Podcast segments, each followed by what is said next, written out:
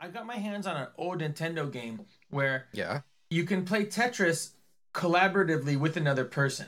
And what that means is Oh you both have blocks coming down. Like, so my wife and I were like, our relationship is pretty strong. Let's try it out. Let's play this Tetris game together. Yeah. And we couldn't even look at each other, you know, after like 10 minutes of it because the way someone else plays Tetris is like, it's wrong usually, right? It just it doesn't it doesn't seem right. They're doing some shit you don't lo- you don't want or don't like. And I don't know, man. It was like a really tough thing to do. Eventually, we're like, we could share our life, but you don't want to be inside a Tetris game with somebody. Well, my wife is really competitive at games, and uh, she's a Scrabble ninja, and she really is not.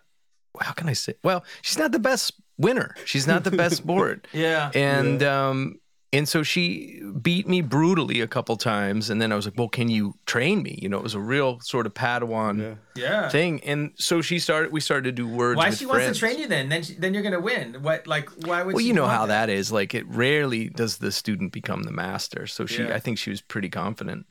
But um, the words with friends went on and on, and I beat her two games of the many that we played, and I had her right on the bubble and lost. And now this was before therapy, and this was, I think, I was still drinking, but I was so overcome. I went, and she she laughed from across the the couch uh, ha ha ha, you know, like, and, and then it showed up on my phone that she had beat me yet again. I went, damn it. And I threw my phone. And it hit, it put a hole in a guitar across the room. Oh man. Uh, much to my uh, embarrassment, and she, of course, was like, "What is wrong with you?" And and I wasn't actually that upset. It just was like a reactive Yeah, thing. yeah. And that was it. We have not played Words with Friends since. And, and It's hard to compete with them. You know, I got a kid and he always wants, whenever we play a game, it's like real competitive. I was like, no, we can just play Mario Kart. It doesn't really matter if you win or lose. But then I say that, but then like, it matters to I try you. to win. Yeah, yeah, yeah, yeah, yeah. Yeah, or I like, yeah, I don't want to let you win every time. You know, it's like, I want it to mean something when he finally does grind me into dust. I'm gonna say we could go ahead and start the podcast, you guys.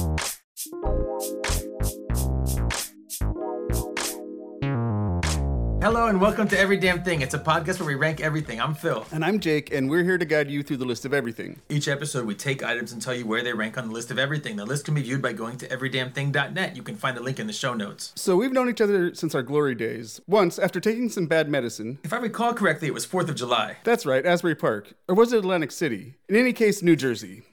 Anyway, we woke up that night with the sheets soaking wet and a rank list of everything running through the middle of our heads. We memorized the list and jumped out of bed to tell the world, but slipped Because we were slippery, and fell because we were wet, and hit our head and forgot the list. we can now only access the list little bits at a time through a scientific process called shooting the shit. That's how we reassemble the list of every damn thing. Which is now at 128 items, with Dolly Parton at the top and Transphobia at the bottom. Jersey Shore and Crows are in the middle of the list. Yeah, When- so that's by the way, when I say crows, I'm talking about the bird, not the candy. Not the candy, of course. That's where things stand on the list. If you would like to look at the complete list, uh, you can find it at everydamnthing.net uh, or look in the show notes. Uh, and today we have a guest. He is a singer songwriter, dear friend of mine, husband, father of two two year old twin boys, former frontman of the Loved Ones, current solo artist, and a true bud amongst buds. Mr. Dave Hause is here. Oh, hello, Dave. Hey guys, what a thrill to be on this. Oh, I, It's, I'm, I I've been looking forward to to have this. you on. Yes, what a treat uh, in an otherwise fairly boring year, right? Uh, When when Jake said we were doing this, I, I I did a little click of the heel. Yeah, thanks for being on. We know that uh, every single person, especially uh, many people in our industry, have podcasts uh, these days. Well, I like being on only the best of podcasts, and after I've listened to your episode, I'm I'm actually so pumped to go back and listen to all of them. But I listened to the Matt Hock, Dave Walsh one. You might find they're a bit uneven. It took us a while to get our legs in, under us. All right, all right. Well, let me be the judge of that. But that episode really brought me a lot of joy. The hmm. idea is a great one. I have a lot of problems with the list, but that's the whole point. Yeah, no, not a lot of problems. it- a yeah, couple if you problems. didn't have problems with it, we wouldn't be doing a good job. Once the idea clicked and I realized what you were doing, I did have a little pang of jealousy in that this is what most dudes our age are up to with their old buddies. Like I have two old buddies and we argue various lists Yeah. all the time. This is there's a thread going of well, who's better, the Cure, REM, or the Smiths? That, that- I just was in this argument three days ago, and then I- there's qualifiers. But you're stuff. not going to change anyone's mind either. That's the other thing. Is like you I know, it's a thrill. Anyone with an opinion on that, they're like, you know, they're not going to say, you know what, I see your point. It's got to be the Smiths. You know, I was wrong all these years. You know, my mind was changed. Really, that's so? I absolutely. I went into it. I said, "Are you kidding me? The Cure, head and shoulders above those other two bands." Uh, and then I, th- I believe I put REM at the bottom. By the time I was through with uh, my argument with Dave Adolph, he had me convinced that REM is the better band. The was it Smiths just, are just second. on the length of their career and their and their discography? Right. Well, one, yeah, that's right. Once you start getting into, well, okay, let's compare frontmen, let's compare lyricists, let's compare uh, hit ratio, let's compare, you know, all this kind of thing. And he really did convince me. Now, that doesn't change the fact that The Cure is still my favorite of those three.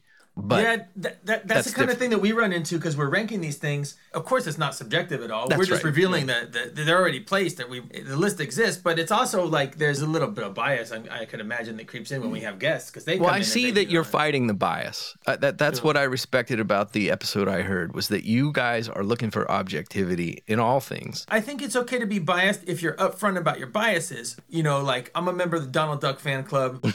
I got a Donald Duck tattoo. So when it comes Right. down to right, you know, if you're upfront about your biases. So um, Dave, did you want to? Um, you had something to say about uh, Dave Walsh?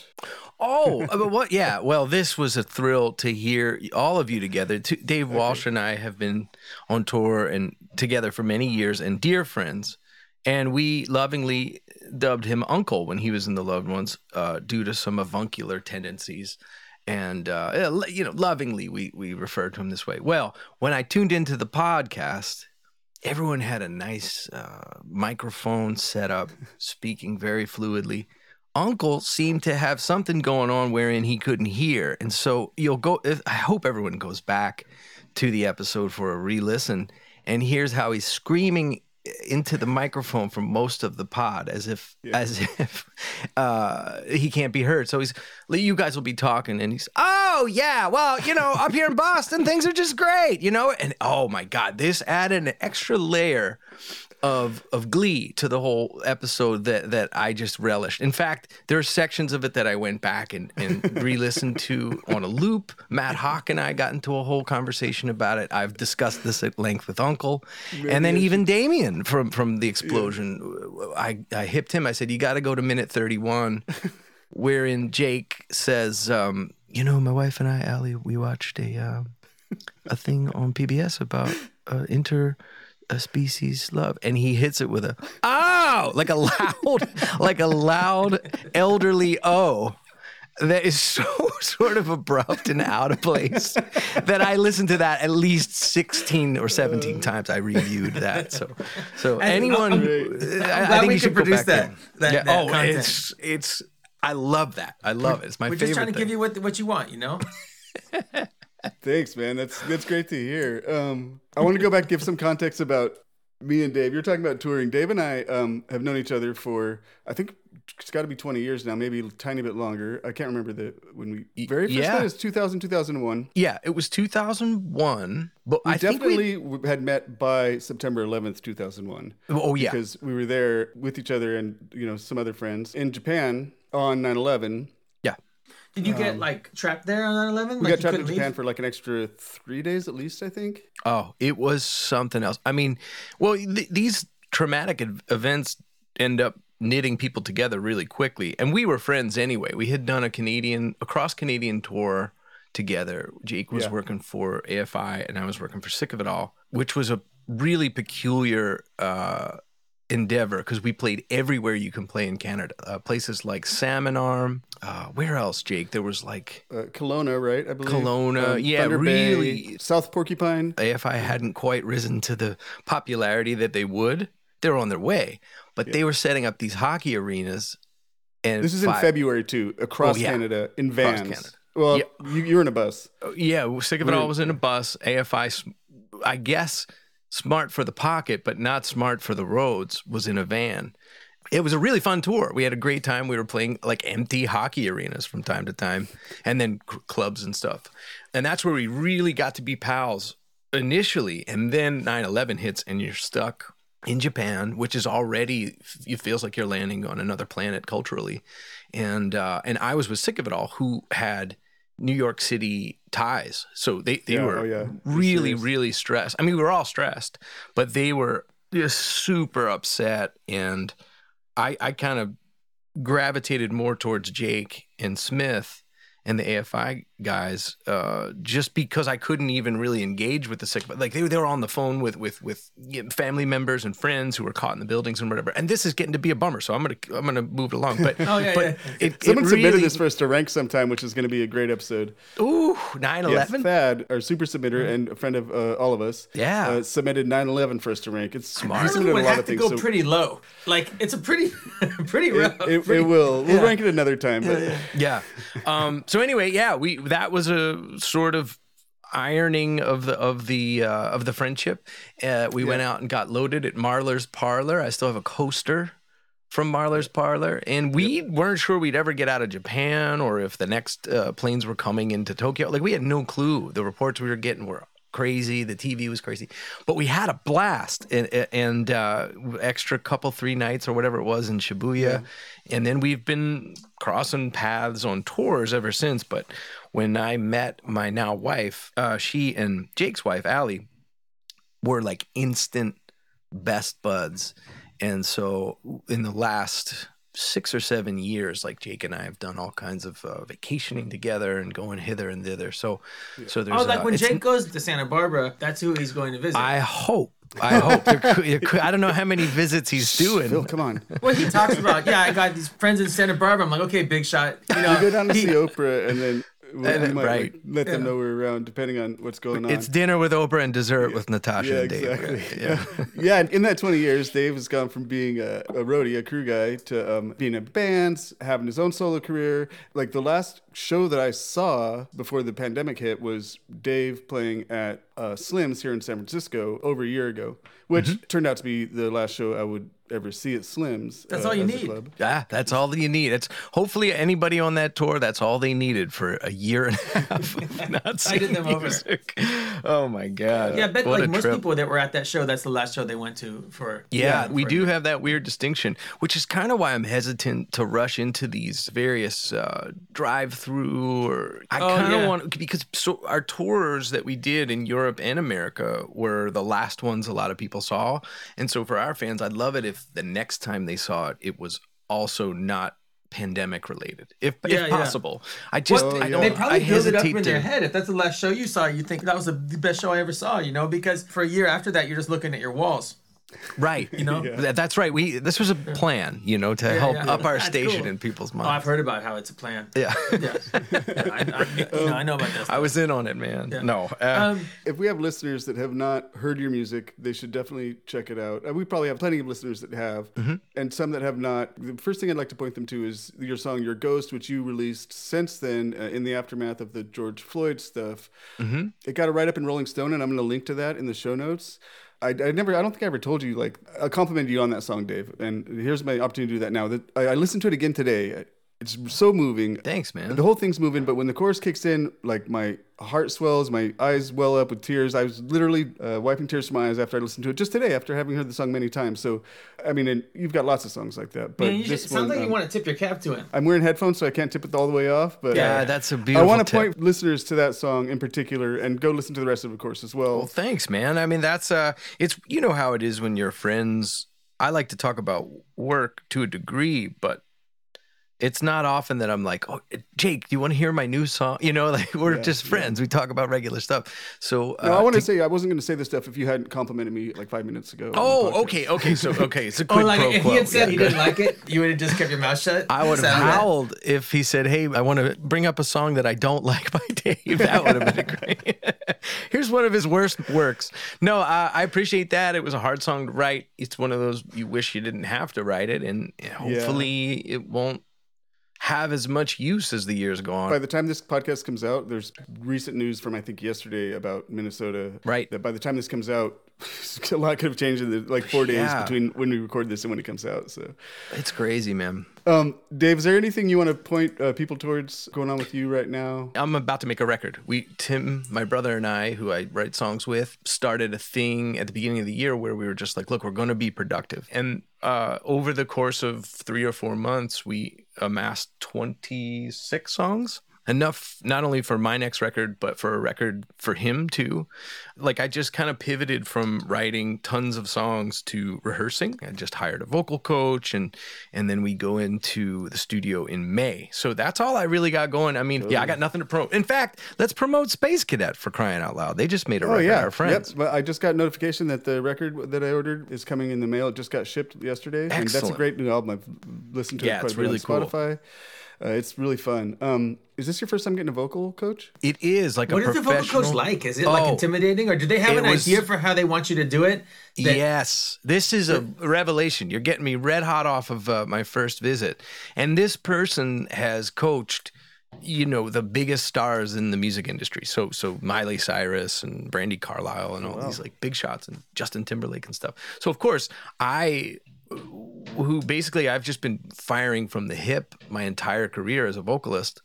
Uh, was super nervous, and so I got in with her, and it was a Zoom just like this, and she had me do some. She says like your last easy day was yesterday. You're back. Yeah, you're in for a kind- world yeah, of that's pain. right. Yeah, I, I just right, imagine that kind of coaching. like think lean on me um you know the first visit was are we going to be able to work together and by the end of it i was like when are you available so she's going to hopefully add a nice thing to this whole Also, Phil, Dave, correct me if I'm wrong here, but uh, part of the reason to have a vocal coach is to uh, protect your voice Mm-hmm. and to be able to learn how to sing. So you're not going to damage your voice, Yep. and also to keep it up like while you're touring, I think, or singing a lot, so that you Yep. can maintain it. yeah that, that was part of the motivation too knowing i'm going from a standing stop into not only recording but then let's hope god willing and the creek don't rise that we're back to work in the fall and I, I would like to hit that you know i'd like to just be in shape i mean your your Yeah. voice is a, a muscle Um, so And you said that Tim's got a record coming out sometime later than that. Yeah, what we'll do is record mine, get it slated for release, and then we'll record one for Tim and determine how we want to do that, whether or not he's going to release a whole record or And is this a, like a Death Row record situation where you make sure all the best songs go on your album? uh no, it is not. in fact, um in this batch there were two in particular that I had my eye on that came from him initially and then we finished. And thankfully he pushed back and I said, "Okay, well, I guess I got to write two more that sort of are as good or whatever." And so no, it's not death row. I'm not in a commercial endeavor enough in that way to like, oh, we have to have the hits or something. Like I like all the songs and I want them all to live. And, one is it, one is more your voice and one is more your brother's, right? So Right, not- totally. Not not, just singing, but it's like it's, artistically, yeah. It's not like you're making a whole record of posse cuts. It's like the Warren G record is not the same as the what's the soundtrack, Jake, that they made, the Death Row made? Um, there's a few soundtracks. Um, the Murder Was the Case Day. soundtrack. There's the Murder of the Yeah, Case yeah, yeah. soundtrack, which was like for Yeah, a yeah. 20 minute movie. Um, but you know, yeah, Uh, uh, Regulators was the Nate Dogg song that they ended up putting on the Warren G album um, because it was ready, and I guess Warren G had more clout at that time. you know, we've been sort of navigating those waters bit by bit, and now he's finally saying, "Hey, I want to make my own, you know, my own record, my own batch," which I'm thrilled to do. Like I, I'm, ho- you know, hoping I can stay as involved with that as he is in with my songs. So, Awesome. well, now I got Tim on the list of people to have on the podcast. Oh, yeah, So he'd be okay, good. let's get to uh, ranking. yes, Oh yeah, what's the first thing to rank? Dave, you're lucky we do already have a standard format for naming the podcast episodes. Otherwise, we would name this one the Hause of Pancakes because pancakes is the first thing we're going to rank.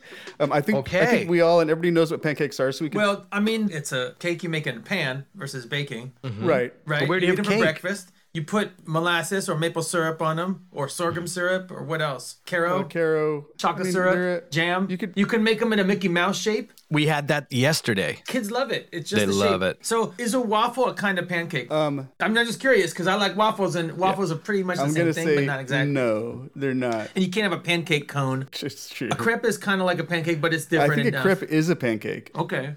and a Swedish pancake, yes, but a waffle. Is a blintz a pancake? It is. This is the thing. Blintz and crepe are both types of pancakes that are as similar to a pancake as a waffle. Is Really, a waffle maker a pan? No, That's it- no. Okay, then it's then no. waffles. I guess not we're okay, there you You're go. There you Okay. go. Mhm. Uh, okay, so there's a lot of different things that are kind of like a pancake. Pancakes are, is a broad category. Here in America, I feel like it's usually a breakfast thing, Yes. and it's usually with sweet stuff on it. You can make them with cornmeal, which I do sometimes. It's quite good. Okay. I, they're not my favorite thing in the world. When I go out to eat, I don't order them. Like Yeah. that's not you know I you see I, it I with had the- one in fact just two days ago. You ago. put powdered with- sugar with on it. What do you put on it? Some syrup. Allie and I we split it. All right. Are you ready to look at the list? Like, what do we got here for food that is co- is Well, the, the, the top ranking food right now oh, is It's It ice cream? uh, is number five, the It's It, Yeah. which is an ice cream sandwich. Dave, you've had It's It, right? Mm. Yeah, Okay. totally. Mm-hmm. fantastic. Okay, so we also have onions, which are number 12. 12. An ingredient you use in a lot of things, but you don't always just want to eat them like an I apple don't think unless it's a pancakes need to Vidalia go sweet above onion. onions. Onions are too fundamental for for food. Yeah, they're, think. yeah, they have so many uses.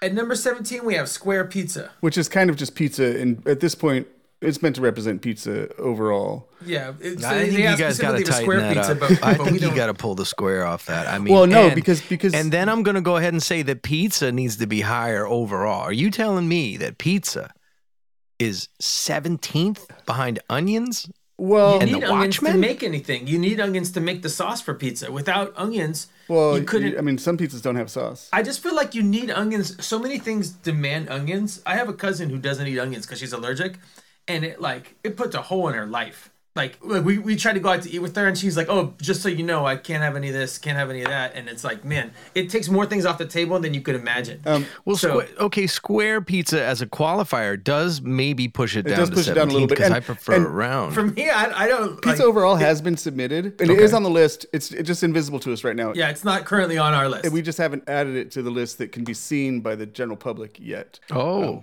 Because everything's on the list of everything, and so pizza, yeah, as a general category, we'll at some point uh, reveal where that is on the list someday in the future. yeah. I my big some of my big problems were the pizza ranking and sex as 14. I mean, good grief. you think is- those those should both be higher, or one they should be flipped? absolutely yes. They're both pretty high. It's just, I, I guess mean, you're right that things push them down. It's better than the Watchmen. I mean, Yeah, it, well- you know, is it better than Air? No, but and probably not better than Donald Duck. I guess it's our Puritan shame that pushed it down a little bit. Yeah. Yeah, okay. pro- well, then maybe I'm. I mean, I might be arguing a little too too hard for this, as it's only three down from Watchmen. But I think it could easily go to number eleven. Toward the top of the list, things get a little tight. Yeah, Where they it's do. like there's They only a millimeter separating them, you know? So th- those things are all on the list of things we love. Mm-hmm. And it's like that until well down on the list. Yeah, Well, it's same with the back of the list, right? It's that obviously there's a chasm between certain Yeah. things, but as the list becomes more revealed, We'll see then those- yeah. it'll make more sense. Yeah. Okay. Yeah. Anyways, let's. To get back on target, the other foods that are on there are rye bread, which is number 35, That's where I'm starting to Popeye's be chicken, like. which is number 45, animal crackers at number 57, sriracha at number 61, eggs at number 71, Whoppers, the candy at number 72, Okay. watermelon, So- seedless So, watermelon at so I don't think we need to go any further right. down than Whoppers. In fact, I'm starting to look at rye bread number 35. I would eat a pancake with Whoppers cooked into it. That sounds good. Pancakes are better than rye bread. Let's face it. Yeah, I- Phil might know, not man, agree. man, here. I, I I don't know, man. My favorite smell, I'm on record. My favorite smell is the smell of toasted rye bread. A toasted pancake, I could take it or leave it. Or you know what I mean? Like a yeah, but just oh, but we're talking about the list of everything, and and then we're talking about the list of every one, and pancakes are international. Pancakes are beloved by children. I mean, truly beloved Yes, by children. Uh, Yeah, there's lots of people who just would rather not eat rye bread, who would like reject rye bread, and there's I think there's few that would reject pancakes. That's right. I mean, you could speak for them because they're not present, and like I respect that. Mm. But like you're talking to somebody who the smell of a, of a rye bread that's just been toasted is I know like- you love the smell of a rye bread toasted. I know. Yeah, and if you think about that smell, I just I can't get that out of my mind. That like I to me, I think rye bread is much lower than it should be. Right? oh, this is this is crazy. Uh, All right. but pancakes, so let's you think can about pack pancakes. blueberries Let's think about into. pancakes. Where would you think they might go on this list? Gun Like, what are you head, looking at? What I- number I- range are you looking at? Talk me into something. You know? Uh, they're better than dilapidated shacks. Oh come on, yeah. They're they're not maybe not better than firefighters, but they're maybe better than Shakira. oh wow, that's pretty high up You're there. So you're, high. you're You like- I think the, the problem is though, then you get the Three Stooges again. Then we get into some problems. Are they? They're better than Christmas. Mm. I don't know. Because Christmas trees in, in Christmas trees are January. Think about how you have to deal with them. There's a big misuse of Christmas trees when somebody leaves up that tree too Yeah. long. Man, I've had some bad pancakes before. They get I don't finish the stack because they get too dry in my mouth. Well, sure, but I do think it's marketed wrong. The, the, the stack of them, you need one. I order one blueberry yeah, it's true. pancake with That's almost true. any diner That, meal that that, I makes get. sense. That makes sense. and Do you know about the divine. batter blaster? Are you familiar with this, Dave? No. Okay, I want to say it was the San Francisco bar, the, the Parkside. Somebody who ran it, or like a bartender there, created this product called the Batter Blaster, which is a, just a brilliant name, and and it's Mm-hmm. a uh, aerosol can that had pancake batter in it. Oh and so, oh, yeah. and you would put it right into the thing. And when from the minute you hear it, you're like, of course, it's a million dollar idea. When I told you about that, you're like, oh, that guy must be like sitting in a castle right now. But somehow it didn't work. Like the product just, even though it was relatively inexpensive, and it turns out that people that It's a seven thousand dollar idea. yeah, it's a seven thousand dollar idea. Because it turns out that people would rather just make a pancake for themselves. For me, I'm trying to think of I've I felt like I was choking when eating a pancake before. I've had pancakes where they were a bit raw in the middle, the ones I made. Mm-hmm. And I felt shame at serving them to my, my family.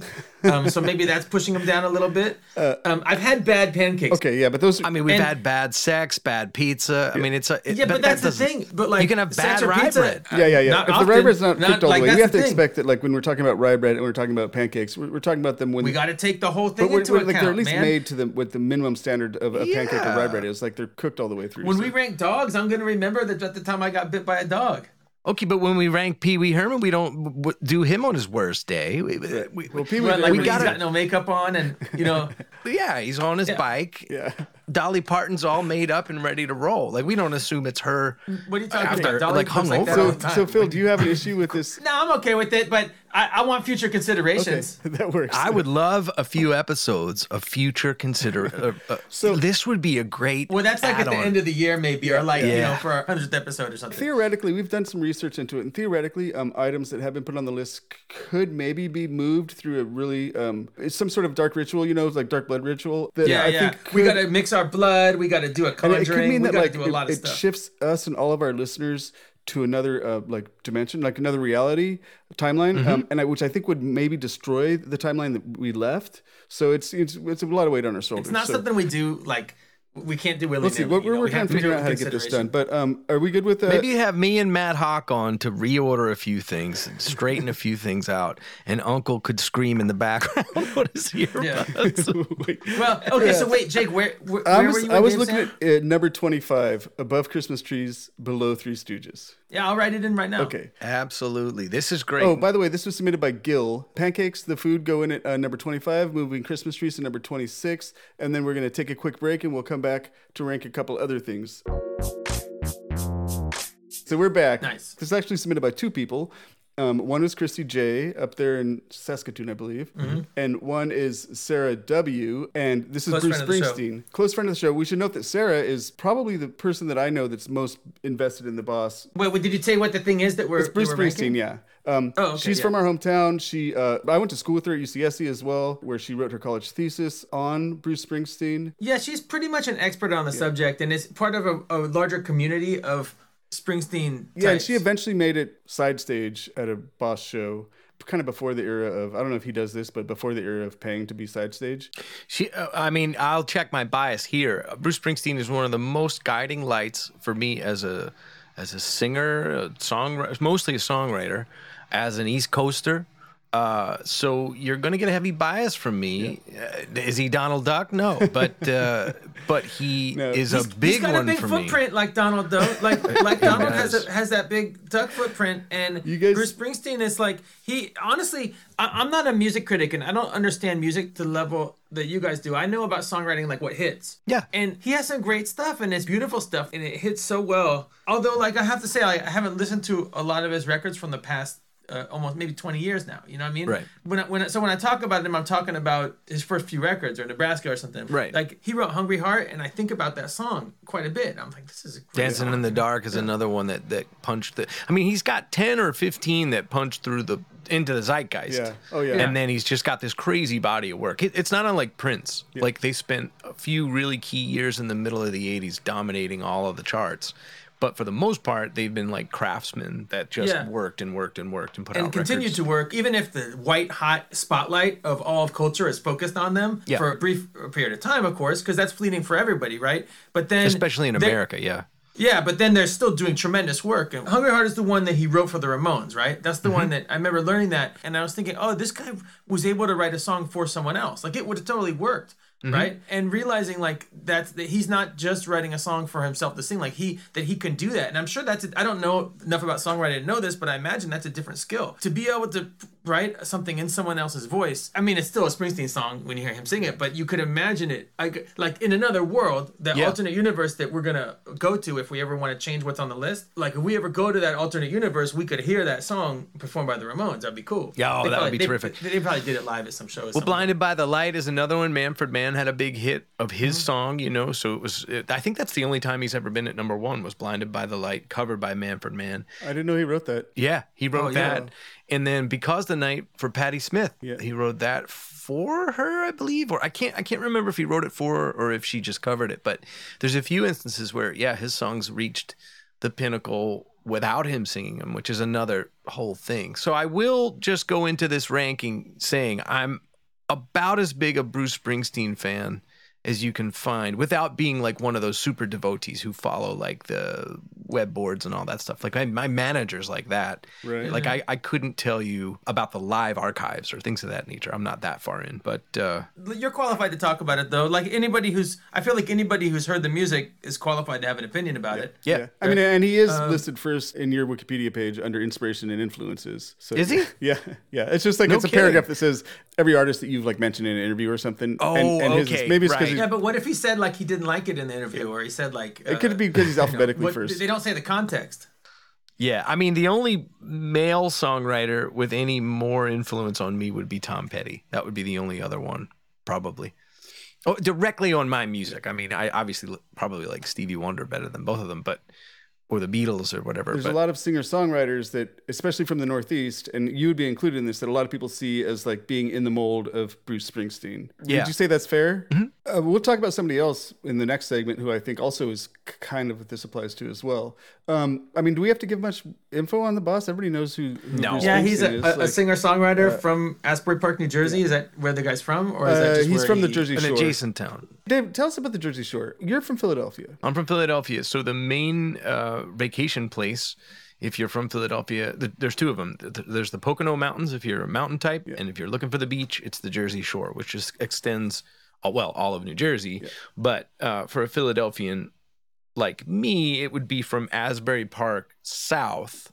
Would be the shore points that you would frequent as a Philadelphian. If you want to go to the So- beach, you have to leave Pennsylvania, and Yeah, right across you the got- river is New Jersey. It's like I, every time I try to th- imagine Pennsylvania geographically and New Jersey, more New Jersey than Pennsylvania, I have to look at a map again, even though I've got a pretty good sense of geography, because Mm-hmm. um, I think of Pennsylvania as being a coastal city, and it kind of is, but uh, because it has a port Yeah. and whatnot. But or sorry, I think of Philadelphia as being a coastal city. Um, uh, anyways, to me, it'd be like someone from Sacramento driving to San Francisco to the beach. It's kind of the same thing. at- at yeah, least- it's similar. Um, I mean, it's not a long drive to go out to Atlantic City from Philadelphia, right? Like, no, it's yeah. an hour. It's an hour to the beach. So it's almost like Um, going and from LA to want- the beach, and uh, depending on traffic. yeah. Right, right, right. Uh, but proximity wise, I mean, th- the beach doesn't loom large on Philadelphia culture, though. There's no surf shop or anything like that. Like, it is a dyed in the wool American city um, with no ties to the beach. What, what But- are the Poconos like? Because I just know the song. You know the song Kokomo by the Beach Boys? There was a Yes. version of this on this TV show Kroll Show, which was called Poconos, and it was all these places in the Poconos they were talking about. Right, and it, right. Because they were talking about it was all about Pennsylvania, and I was trying. It was like a lot of stuff I couldn't understand. It was like you, you know we don't P- Philadelphia and Pennsylvania in general is not really big in the popular culture, and they were trying to like kind of push that. yeah. You know. Well, like- Pennsylvania is is sort of the dirty little secret of Philadelphia.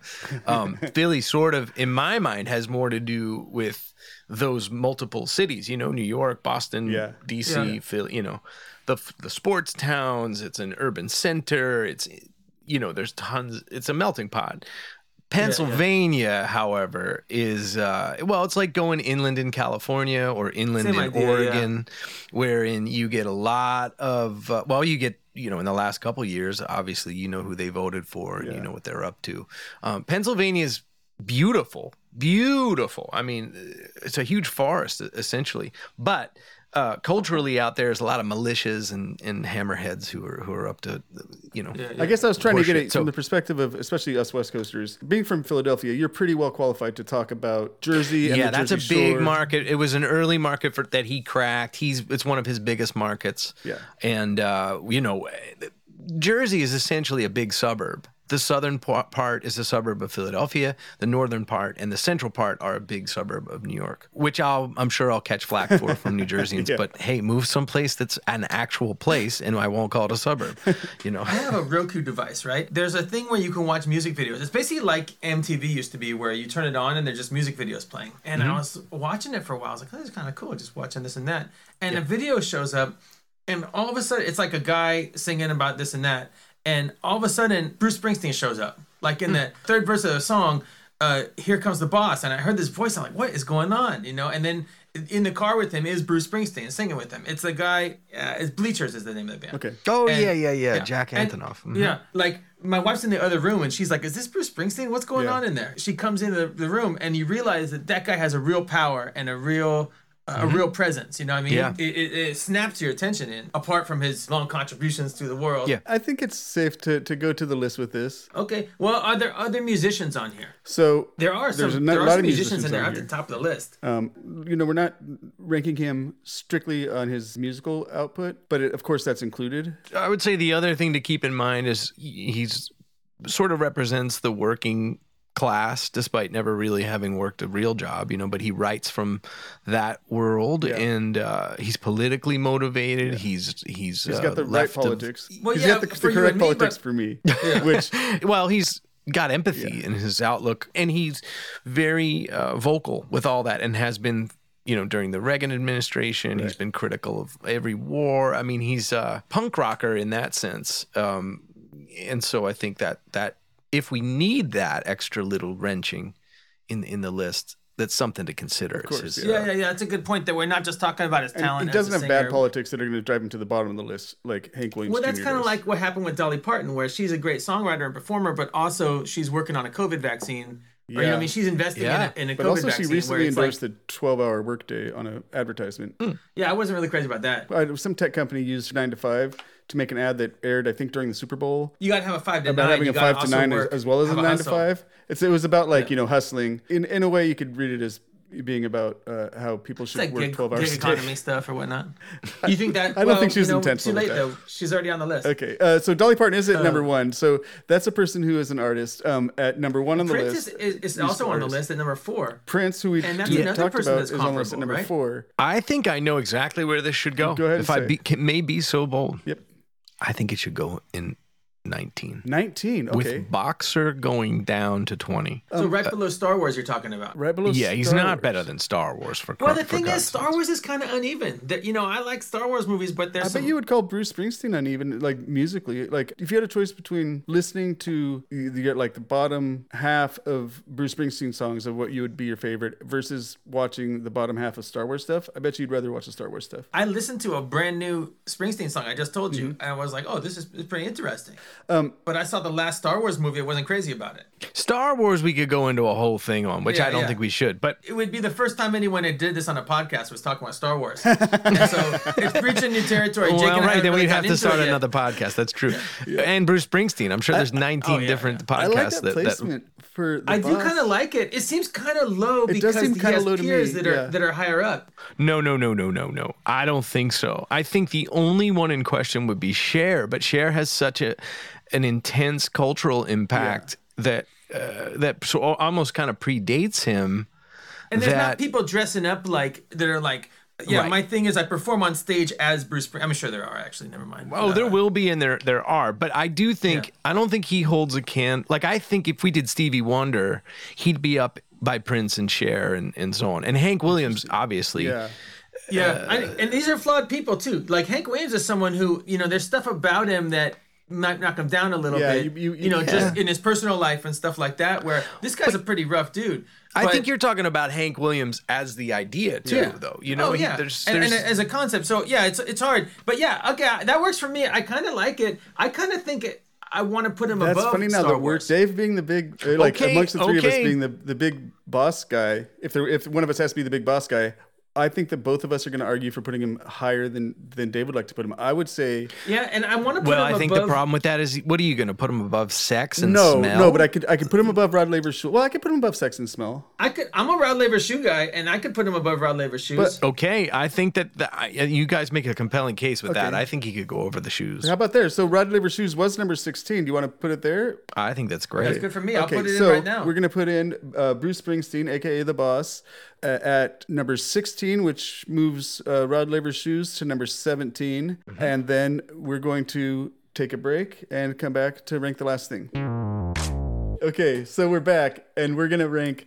Uh, so this was submitted also by Christy J. Like she initially submitted uh, Bon Jovi, which is the next thing we're gonna rank, and the Boss, with the intention of them sort of being ranked against like a versus thing, which isn't uh, exactly how the ranking works. But of course, when we rank them both, you can see where they compare to each other on the list. yeah, that makes sense. I mean, I'm happy on a sidebar with her at some point to, to discuss them in a versus sort of setting. Like in a fight, who would win? Which is a different story. I No, not a fight, but uh, more of like, well, who, Who's taller? why Bruce Springsteen is clearly the better Jersey export. I mean, that's it's so abundantly I think you clear. asked Jon Bon Jovi. Yeah. You know his opinion, and he'd probably tell you the same thing, right? So Uh, he's got a fairly high opinion of this, himself. this from what sounds I to me like Christy. This is a good thing for the um, Instagram post comments. Just at Dave Hause, uh, at me, at Phil, and we can get it going on the on Instagram. We could in the do, comments for yeah, this yeah. post. now she wants Bon Jovi, the musical So act. yeah, let's the make a clarification. This is Bon Jovi, the band, We're not Jon Bon Jovi. We're not talking about the guy who was in my favorite movie, U five seven one. Um, I, I do think though that like of course the, the individuals that are in the band factor into this judgment, but I don't think we're going to really talk about them that much. And one other clarification because it matters, it moves the needle for me, is that the Mm-hmm. song "Blaze of Glory" was released under Jon Bon Jovi, but it's on the the Bon Jovi's greatest hits. So I think this song uh, is included. You bring in up a great point that I wanted to cite. Okay, actually, it, that really needs to go into Bon Jovi's output as one of into the, the- uh, finest of his offerings. We can include it with the band because, like I said, it's on their greatest hits. That, I've Okay, I mean, because we didn't talk about the E Street Band when we talked about Bruce Springsteen, and we didn't talk about. I guess we did talk about stuff he wrote, But, but, we she didn't talk submitted about. Bon Jovi. She didn't submit Fair Bruce enough, I- I- Springsteen and the like- Street Band. So this, is this is a band get that we're I talking get about, not an individual strictly. This is a band, Fronted by the that individual though. True, Jon. true, of course, yes. It's his game. um, and they're named after the frontman Jon Bon Jovi. Yes. Um, also is from the same similar area. Yeah, to they're, so Bruce they're from Springsteen. Sayreville, which is the home of Starland Ballroom, which Sayreville's not quite the, you couldn't call it Jersey Shore, right? Probably opened up for Springsteen at some point. Uh, maybe. think? He's about, his career starts about 10 years after Bruce's. It Was it a time when labels were like pounding the pavement at these clubs, like trying to find I the think next so, Bruce yeah. Springsteen? yeah, I feel like Bon Jovi, especially Jon Bon Jovi, maybe imagine themselves more in the mold of like Bruce, uh, the boss. Obviously, like being from New Jersey, he, he loomed large. Um, and maybe we're pushed by the industry and maybe the times in general, but pushed into this more glam metal, glam rock uh, thing. Well, if you think about the song "Living on a Prayer," there's stuff about it where you're like, "Oh, this is like he's making a Springsteen." Song. yeah, uh, absolutely, 100%. and if I may, and this is about as congratulatory as I'll be. Maybe it's the best Bruce Springsteen song. Living on a Living Prayer? on a Prayer. I mean, The best I, Bruce I think there's a or the few best Bon Jovi instances. It's the Yeah. best version of that, really. It's such a phenomenon. And, and I, can't say this about that. Bryan Adams, too, that Bryan Adams made the best Bruce Springsteen record of all time, Reckless. Yeah. Uh, in that it's the Bruce Springsteen thing, except for with enough extra It's pop and, and circumstance and pump that he kind of gets the best version of it in Yeah. those really specific instances. it's However, Springsteen as a, as a genre. that's right. And That's who right. else works in that genre? And you think like John a Huey Lewis, Mellencamp, Gaslight Anthem. there's yeah, a Huey there's all- Lewis record, "Walking on a Thin Line," which you think, "Oh, that's his. He wants that to be his Born in the USA." Yeah. Right. It's- You've heard Billy it Joel sound- try it. A lot of people have they do the Bruce Springsteen thing. I mean, And- and- I've I've I do it, you know. but it's hard. Like I mean, because it's like it's a big thing to do. Yeah. It's like Yeah. or like, or like the Killers record, which is like Yes. you you know when they sat down to make that record, they said like we want to make a Oh yeah, he said as much that that was his pivot from the the success or of that first like dance record, more dance influenced Depeche Mode kind of first Yeah, Killers record. yeah. He got super into Springsteen and then made uh, Sam's Town.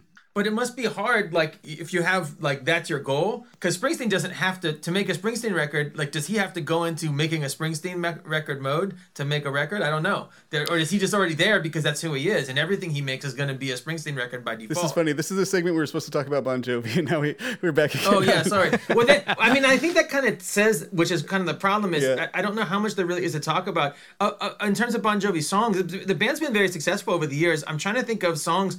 You said They have um, some the one really Young great Guns. songs. I think Dave is maybe right okay, about but Living on a here's what I'll say about those songs.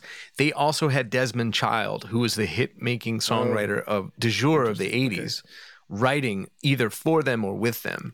So you can't lay living on a prayer at Jon Bon Jovi's feet as the writer of it. He didn't write the song. I mean, he delivered it. He's the artist. Don't get me wrong. He's he's got his thing. Yeah. But I think that does detract.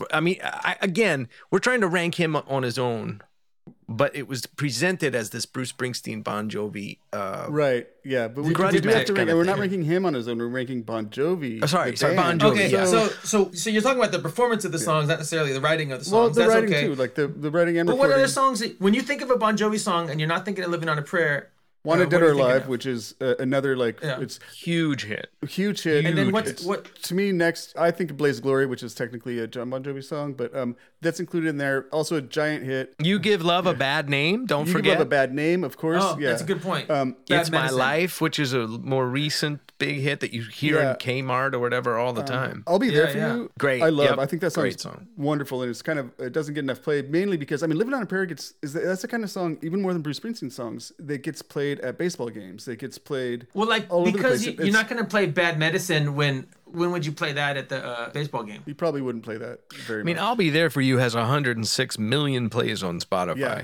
So it's got one seventh of the plays of Living on a Prayer. That's still a big, big, It's crazy big how song. much the tail drops off on these on, on any act like that. Whenever you look at Spotify, most of the acts they're allowed like one song that has a billion plays, one song that has you know 50 million plays, and you know I mean for any large act like that, you realize that people what people want to hear are three songs from somebody, even somebody with okay, like but that's really on deep, Spotify. Like, do this, this, that's They punch they they push that a little bit on their No, no. their- What I mean is like Spotify didn't even come to fruit until 2000, what, 13 or good point. That's a 14. good point. Bon Jovi had sold millions and millions and millions of records and, and was played all over the world. But sure, I mean, it hit's a hit. I think what happens with those legacy big artists is people do go back and say, hey, I want to hear Free Falling or, or Living on a Prayer or whatever. And uh, Mm-hmm. Yeah, yeah. that's how the plays or they have like a so mix. disparate. You know, it's being played in a store where, and it's like, yeah, Yeah. people don't want to hear a, an album cut, and Yeah. so when you tally all that up, it's crazy how much the big hits outweigh the long tail, even of a even of an artist I that mean- has a, a long tail in terms of records and of career. But Yeah, Wanted Dead or Alive here is 220 million. That's 500 million less plays than Living on a Prayer. which is crazy because it's you know Um, it was a massive hit in its time, probably just as much as Living on a Prayer, or maybe you It know was close. I wonder how um, the album uh, "Slippery When Wet" compares in sales to uh, "Born in the USA." it's bigger. Bigger. it's really bigger. I th- I bet. I mean, I'm sure there was a video of it on MTV where it popped more. Those guys popped visually in the 80s more. It was like they were young. Bon Jovi is, is, a, is a young, dreamy dude. Not to say that Bruce Springsteen's not a handsome guy, but it wasn't really his image. He didn't have Well, he didn't have I music mean, videos in the same way in the yeah. 80s. They were playing the game much more than Bruce Right. Springsteen was. Not that he wasn't playing the Um, game, like uh, no, but he was, playing he was, but I mean- kind of But it's a different thing. It's it, it, he, it was a different game. He was playing a different angle. Yeah, I mean, he does put his butt on his Uh, album cover, um, which I don't know if Bon Jovi did, does yeah. or not, but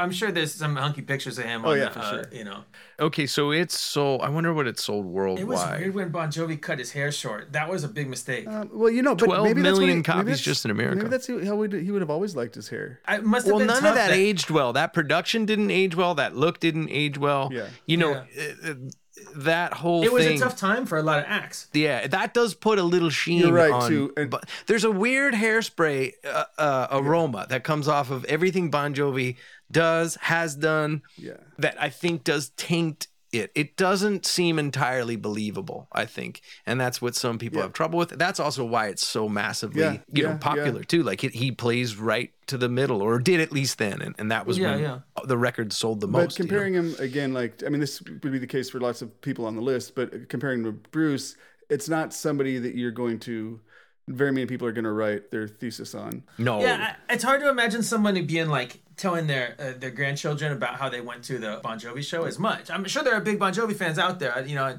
but it, it seems like fundamentally less like there's less Yeah, there. You know. There's know, less there there. are you guys ready to rank? I think we uh, can Bon move Jovi. on. then? There's not much. Yeah. Bon Jovi's somebody. Um, I like to do karaoke, and Bon Jovi and Bruce are somebody who both who I like to do karaoke. I like to sing both of their songs. If I was choosing a crowd pleasing song, I would choose one of the Bon Jovi songs before. I would enjoy them both equally. Maybe I enjoy Bon Jovi a little bit more, but um, Wait, uh, you know what? Living on a Prayer is credited here as the writer being Jon Bon Jovi. Oh, Oh, wait fact checking. Uh, Fact yeah, checking I got real to fact check because I, I, I think he, they, okay. But Written by Jon Bon Jovi, Richie wrong. Like, Sambora, and Desmond Child. Okay, so I, I didn't give him his Right. propers. Well, uh, that and really that does push. it's it's recorded But under it's not the Shakespeare. band Bon I Jovi. mean, so like even if there's you know writers that aren't members of the band, Right, but I, I'm thinking of living on a prayer as the the mountaintop That's of fair. what that that's, band that's has fair. brought Uh, to, me, to to me, um, Blaze of Glory would be really close in there as well. But uh, I, I th- that's totally fair. Um, so I think this will be the f- first actual, definitely the first rock band. Maybe the first, not the 1st Mm-hmm. musical group, because we do have Belle Biv DeVoe on here. Um, and Run the Jewels. and Run the Jewels. Run the Jewels is a little bit higher, and I think that Bon Jovi deserves to be. I like Belle Biv DeVoe, um, and they're from close uh, geographically to Bon Jovi, but um, Bon Jovi's definitely had a, a bigger and more positive impact on me personally than Belle Biv DeVoe. Run the Jewels. I mean, and uh, I don't know. For me, I kind of think I probably listen to Poison and dance the Poison Yeah. more than I have listened to Living on a Prayer. No, no, no, no, no. If we were talking about um, all of New Edition and everything to come out of it, then I might be in line with that more with you. But Okay, so where, where are you looking so at? I'm What starting to number are look at Run the looking Jewels, Jake? which is another musical group. hmm Run the Jewels I like quite a bit, but I don't think, and I do like the, you know, what they stand for. I think so far they haven't Right. had the big splash uh, in culture. They and they probably never will, as as big a one as Bon Jovi Well, you did. can't. There's no, there's no monoculture. You can't splash like Exactly, you used to. yeah, there is yeah. no.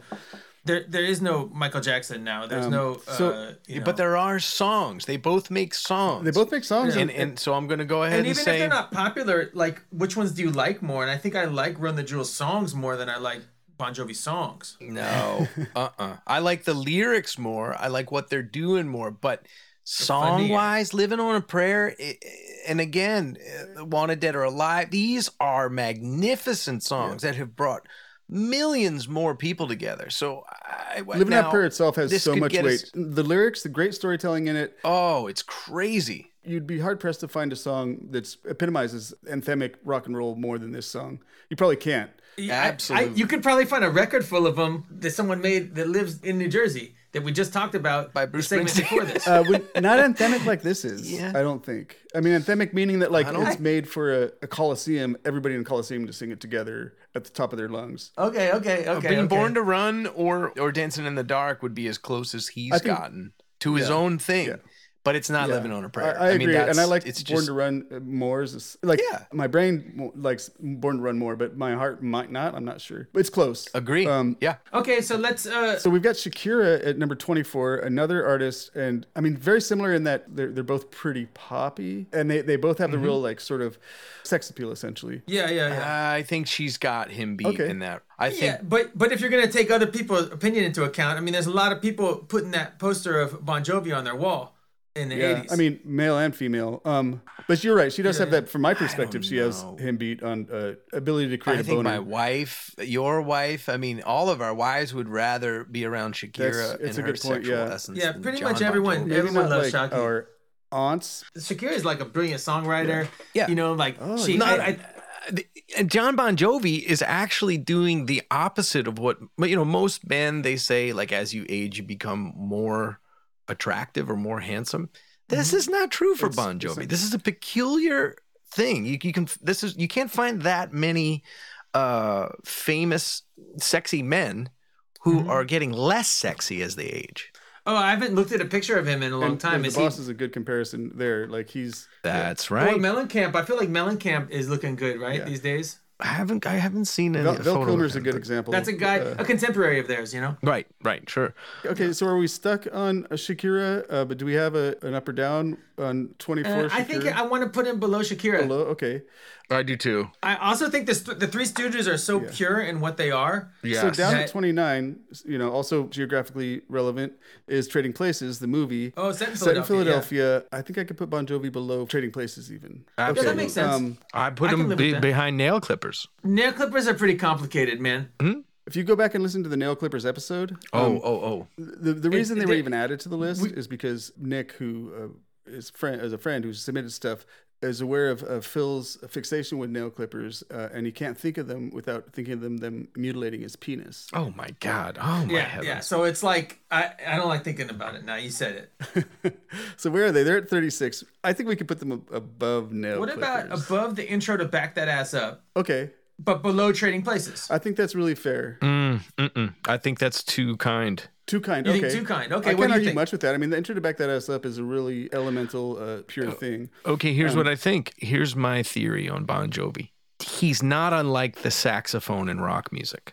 Ah, There's some great things Clarence about him. Clemons. There's some terrific offerings, and then there's a lot of cheesy, not so great instances of saxophone and rock. A lot of cheesy, not so great aspects to Bon Jovi.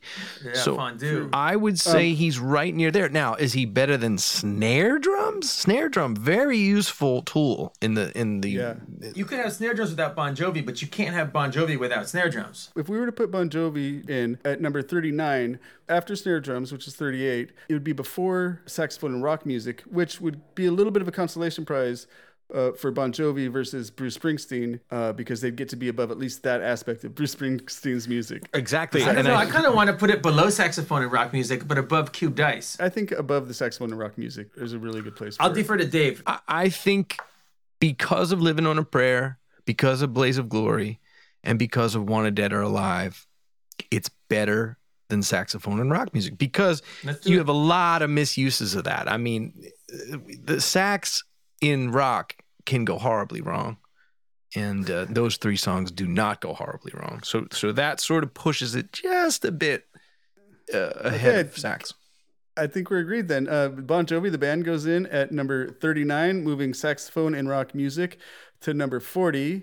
Um, and we can close things out. I want to say thanks to Dave for coming on the show. So, uh, let where can people find you online, etc.? My Twitter is Hause Dave. My Instagram is Dave Hause.